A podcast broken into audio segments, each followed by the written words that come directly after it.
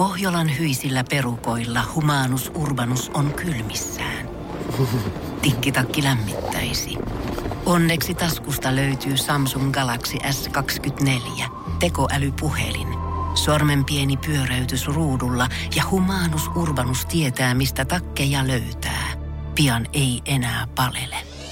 Koe Samsung Galaxy S24, maailman ensimmäinen todellinen tekoälypuhelin. Saatavilla nyt.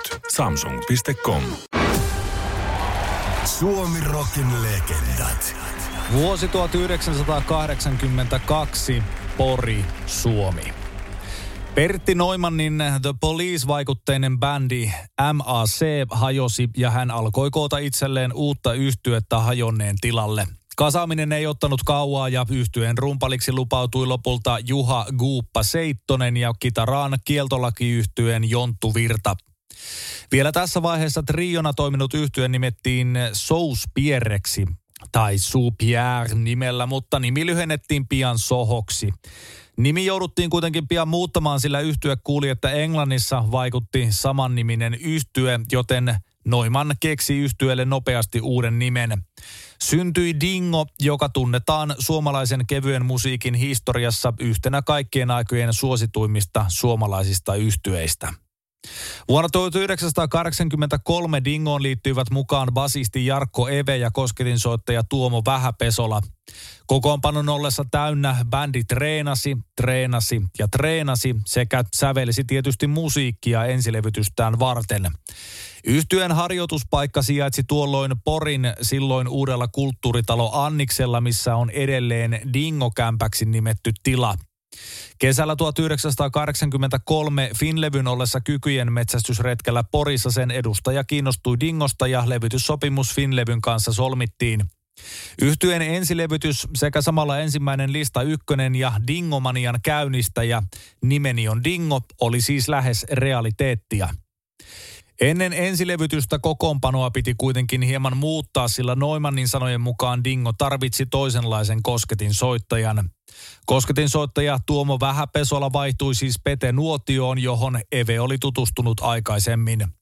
Vähäpesola lähti lopulta Annankadulta pois ovet paukkuen, saatuaan kuulla kosketinsoittajan vaihtuvan. Vähäpesola kuitenkin jätti saranoillaan valittavan kovaäänisen poistumisensa johdosta ja paiskomisesta luultavasti lähes täysin tuhoutuneen oven lisäksi jälkeensä palasen suomalaista musiikkihistoriaa. Vaikkakin Nimeni on Dingo-albumilta lohkaistuna singlenä ensilevytyksensä saaneen Levottoman tuhkimon sävellys on lähtöisin Nipa Neumannin kynästä, niin Vähäpesola sävelsi Dingon suurimpiin hitteihin kuuluvan kappaleen kosketinsoitin riffin, joka on iskostunut suomalaisten selkärankaan täydellisesti. Kappaleen tekijätietoja puitiin muuten Suomessa oikeudessakin ja Porin käräjäoikeus päätti lopulta vuonna 2004, että kappaleen sovituksesta vastaavat yhdessä Pave Maijanen, Jonttu Virta sekä Vähäpesola. Suomen niemellä, suomen kielellä. Suomi Rock. Mitä jos me oltaisiin Ruotsissa? Dingo aloitti taipaleensa kohti suomalaisen musiikin historian suosituimpiin kuuluvaa orkesteria Dingomania-nimisen ilmiön nostattanutta yhtyettä vuonna 1982. Ensimmäiset olemassaolon vuotensa yhtye haki itseään ja musiikkityyliään, kunnes vuonna 1983 oltiin valmiita tarttumaan Finlevyn tarjoamaan tilaisuuteen ja nauhoittamaan ensimmäistä levyä. Virallisesti yhtyeen läpimurto tapahtui vuonna 1984 Sinä ja minä -kappaleesta julkaistun singlen siivittämänä. Tuohon aikaan sinkuilla oli vielä merkitystä. Singlen B-puolena julkaistiin puolestaan myös Nimeni on Dingo-albumilla mukana oleva kappale Lakatut varpaan kynnet. Sinkku itsessään menestyi varsin hyvin nousten virallisen sinkkulistan kolmanneksi. Se seuraava single, SuomiRockin Legendojen edellisessä jaksossa käsitelty Levoton tuhkimo, nousikin sitten listan kärkeen. Sinä ja minä oli kuitenkin kappaleena aivan valtaisa ilmiö ja siitä kuvattiin myös musiikkivideo, joka esitettiin legendaarisessa Koko kansan musiikkiohjelma Levyraadissa.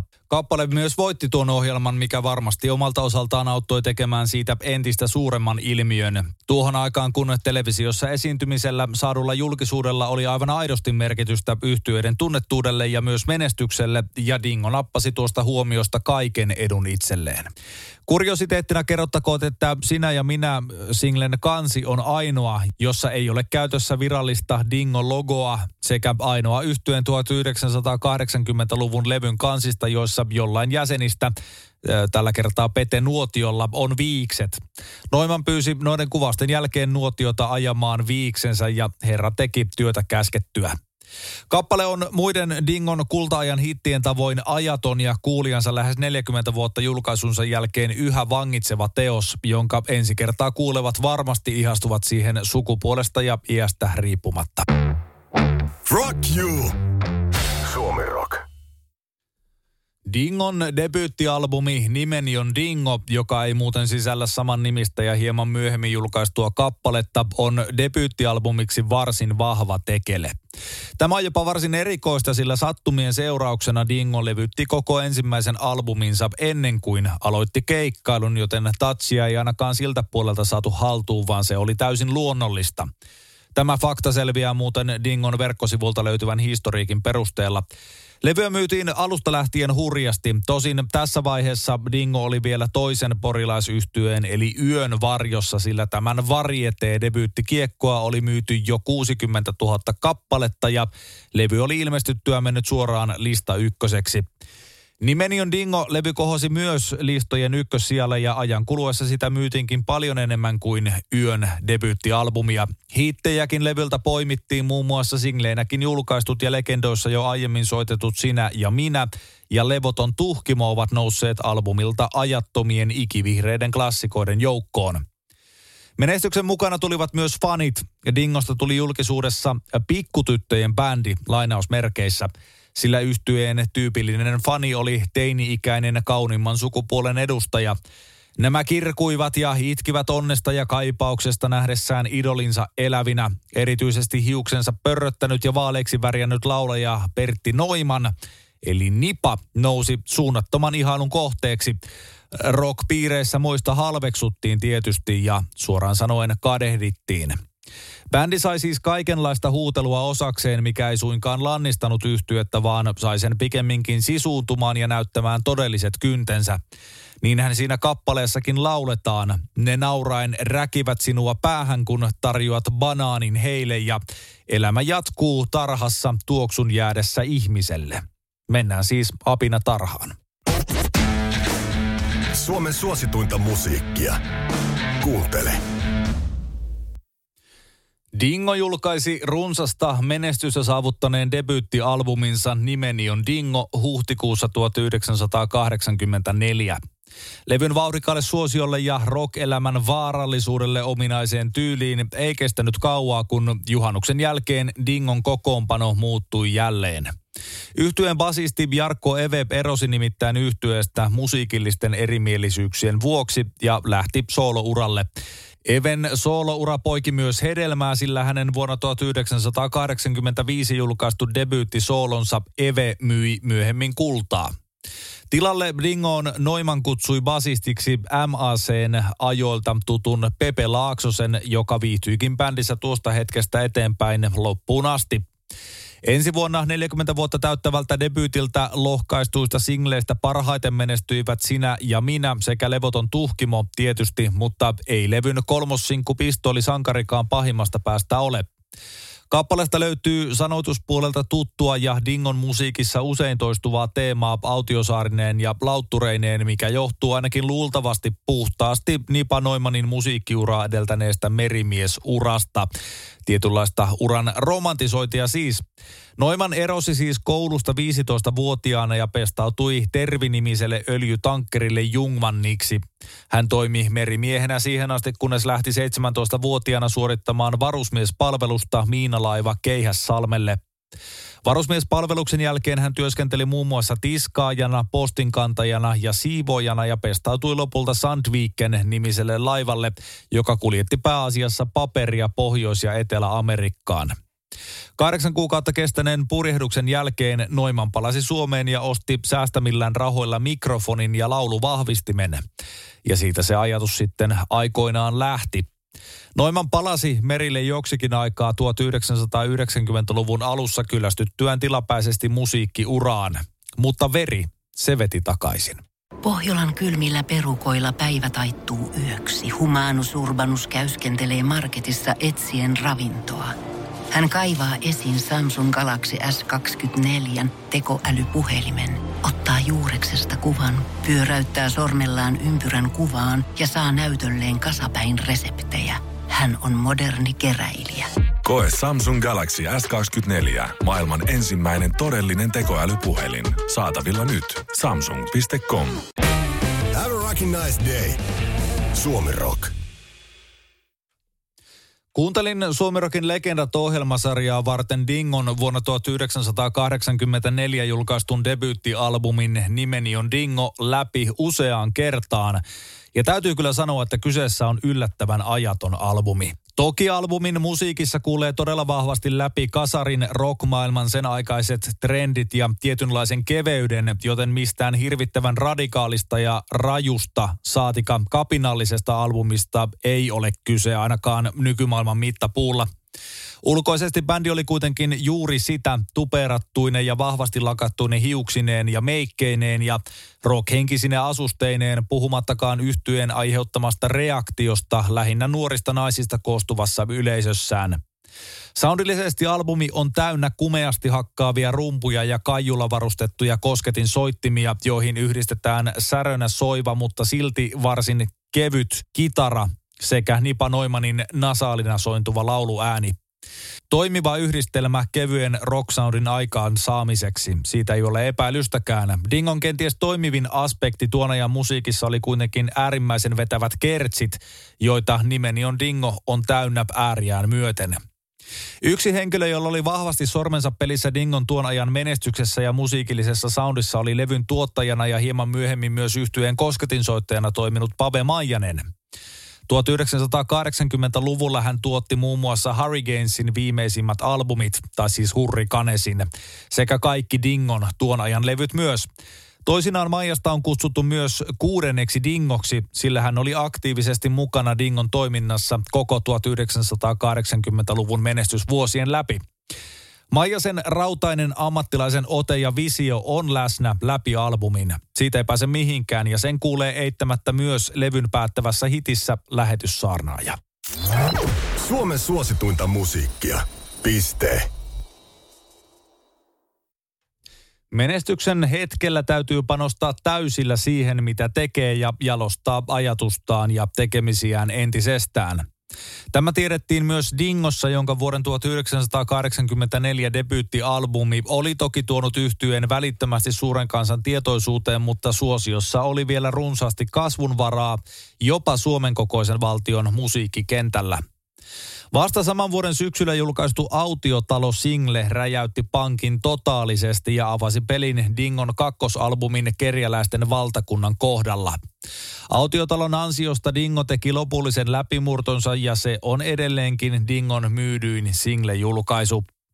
Vuosi 1985 oli Dingolle sen historian menestyksekkäin vuosi. Helmikuussa yhtyeen toisen albumin Kerjäläisten valtakunnan kansikuvia kuvattiin Marokkossa, jonne levyyhtiö kustansi bändin matkan. Allekirjoittaneen mielestä samanlainen kansikuva oltaisiin voitu napata ihan kotosuomessa jossain Yyterin hiekkarannalla tai vastaavassa, mutta kai se kertoo jollain tavalla niiden isojen rattaiden pyörimisestä, että Marokkoon asti lähdettiin. Albumin kannessa lukee suomenkielisen nimen alla albumin nimi arabiaksi peilikirjoituksena. Inspiraatiotakin siis kai haettiin. Seuraavassa kuussa albumi Kerjäläisten valtakunta lopulta julkaistiin ja se nousi levylistojen kärkeen. Levy myi viikon aikana yhteensä 125 000 kappaletta, nousten silloin Suomen kaikkien aikojen myydyimmäksi suomalaiseksi albumiksi. Nykyisin levyä on myyty yhteensä lähes 200 000 kappaletta ja se on yhä tänäkin päivänä kaikkien aikojen 4. myydyin kotimainen levy. Autiotalo, joka on muuten yhtyeen tunnetuimman kokoonpanon ensimmäinen levytys, toimi myös tuon albumin ehdottomana veturina ja on ehdottomasti Dingoa parhaimmillaan. Se myös starttasi sen paljon puhutun Dingo-hysterian. Pikkuhousut lavalle ja vamos kohti autiotaloa. Suomen niemellä, suomen kielellä. Suomi Rock. Mitä jos me oltais Ruotsissa? Dingon vuoden 1985 kerjäläisten valtakunta-albumi ja sitä edeltänyt autiotalo-single merkkasivat yhtyeen uralla täysin uutta vaihetta. Enää ei voitu puhua pelkästään teinisuosikista, sillä Dingon musiikki valloitti useiden vanhempaa sukupolvea edustavien levysoittimet, sitä fanittavien lasten vanhemmista puhumattakaan. Kun kerjäläisten valtakunta vihdoin maaliskuussa 1985 julkaistiin, niin sitä oli tilattu ennakkoon kulta ja silloiseen 50 000 kappaleen timanttilevyyn oikeuttavat määrät. Levy ylitti lopulta aivan kaikki odotukset. Albumi oli 3 tai 4 kuukautta lista ykkösenä ja sen myynti nousi lopulta noin 190 000 kappaleeseen, mikä oikeutti siihen aikaan kaikkien aikojen myydyimmän suomalaisalbumin titteliin. Nykyisinkin Dingon kakkosalbumi on 4. myydyin suomalainen levytys.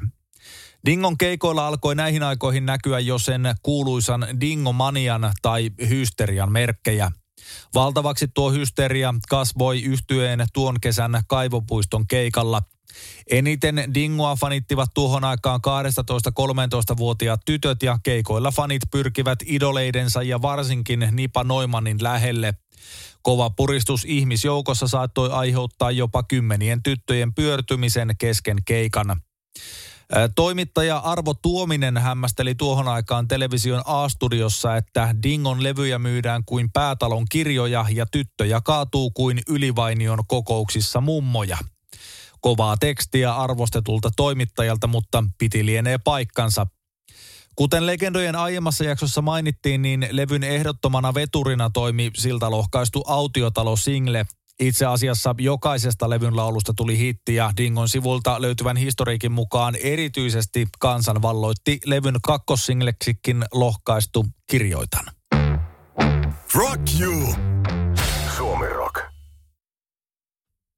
Dingon vuonna 1985 julkaistu kerjäläisten valtakunta määritteli yhden kokonaisen sukupolven musiikkikuuntelumieltymykset. Levy nousi kaikkien listojen kärkeen ja nosti Dingon kulttuurisesti merkitykselliseen asemaan tavalla, jota ei oltu Suomessa ennen nähty, eikä olla nähty sen jälkeenkään. Voidaan rehellisesti sanoa, että Dingo nousi kaikkien aikojen ykköseksi. Olipa kyse suosiosta, hysteriasta, myynnistä, media-arvosta tai vaikutuksesta aikakauden suomalaiseen musiikkiin. Dingon menestysreseptiä yritettiin mukailla ja bändin musiikillisia nyansseja kopioida armotta. Vaikutteita yhtyeeltä saivat 10 uudet SuomiRockin yrittäjät ja jo aiemmalla tekemisellään suosioon nousseet yhtyeet, kuten Pyhät Nuket-niminen orkesteri vahvasti Dingo-vaikutteisella hitillään Enkelit sulkivat silmänsä, Sig sekä myös Pave Maijanen, joka tunnetaan 6. Dingona ja yhtyeen hittien tuottajana. Kevät ja kesä, pitkälti vielä syksykin vuonna 1985 meni Suomessa valtaisan dingokuumeen kourissa. Kysymys ei ollut enää pelkästä rockista, vaan sosiologisestikin mielenkiintoisesta ilmiöstä. Dingo oli paitsi yhtyen, niin se tahkosi myös rahaa osakeyhtiönä. Yhtyeen jäsenet kutsuttiin vieraiksi TV-ohjelmiin ja haastatteluihin lehtien etusivuille. Konserttikiertueella menestys oli käsittämätöntä ja yleisömassat velloivat ja kirkuivat valtoimenaan lavojen edustoilla. Suosiolla alkoi olla jo ikäviäkin lieveilmiöitä. Fanit pyrkivät keikkabussiin ja juoksivat sen perässä, eikä yhtyeen jäsenillä ollut juurikaan yksityiselämää. Faneja näkyi yhtyeen jäsenten porttikongeissa nimikirjoituksia peräämässä ja esimerkiksi rumpali Guppa huomasi eräänä päivänä nurmikkoa ajaessaan, että hänen toimiaan seurasi kadun varrella linja-autolastillinen ihmisiä. Tarinan mukaan matka Yyterin rannoille sisälsi kaikkien Dingon jäsenten asuintalojen esittelyn. Nopea nousu huipulle ja sen mukanaan tuoma jopa shokeeraava muutos alkoi siis jo tässä vaiheessa väsyttää yhtyeen jäseniä. Suomen suosituinta musiikkia. Kuuntele Vuoden 1985 syksyllä Dingo alkoi vähitellen turhautua suursuosion aiheuttamiin lieveilmiöihin. Faneja ja kansaa riitti, mikä on bändin menestyksen kannalta toki hyvä asia. Rahakin tuli pirttiin oikein mukavasti, mutta Dingon jäsenillä ei ollut tuohon aikaan käytännössä lainkaan yksityiselämää. Bändin jäsenet yrittivät vältellä fanejaan muun muassa valeasuilla, mutta turhaan. Ulkoisesti tunnetut bändin jäsenet tunnistettiin valeasuista huolimatta.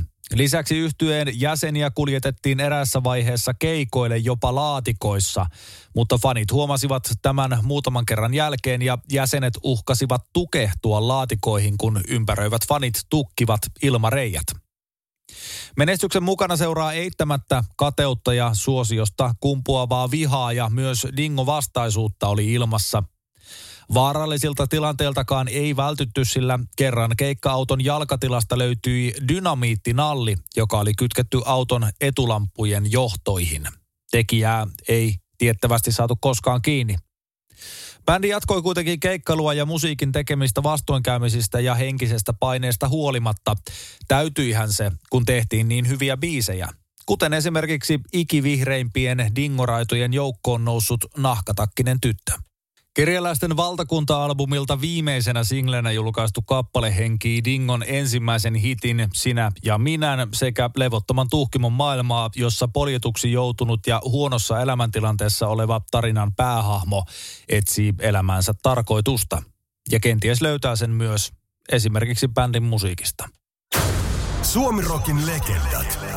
SuomiRockin legendat käsittelyssä arkiaamuisin 9.30 ja uusintana iltapäivissä kello 17. Koko viikko kerrallaan lauantaisin kello 11. Tiedonjano vaivaa sosiaalista Humanus Urbanusta. Onneksi elämää helpottaa mullistava työkalu. Samsung Galaxy S24. Koe Samsung Galaxy S24. Maailman ensimmäinen todellinen tekoälypuhelin. Saatavilla nyt. Samsung.com.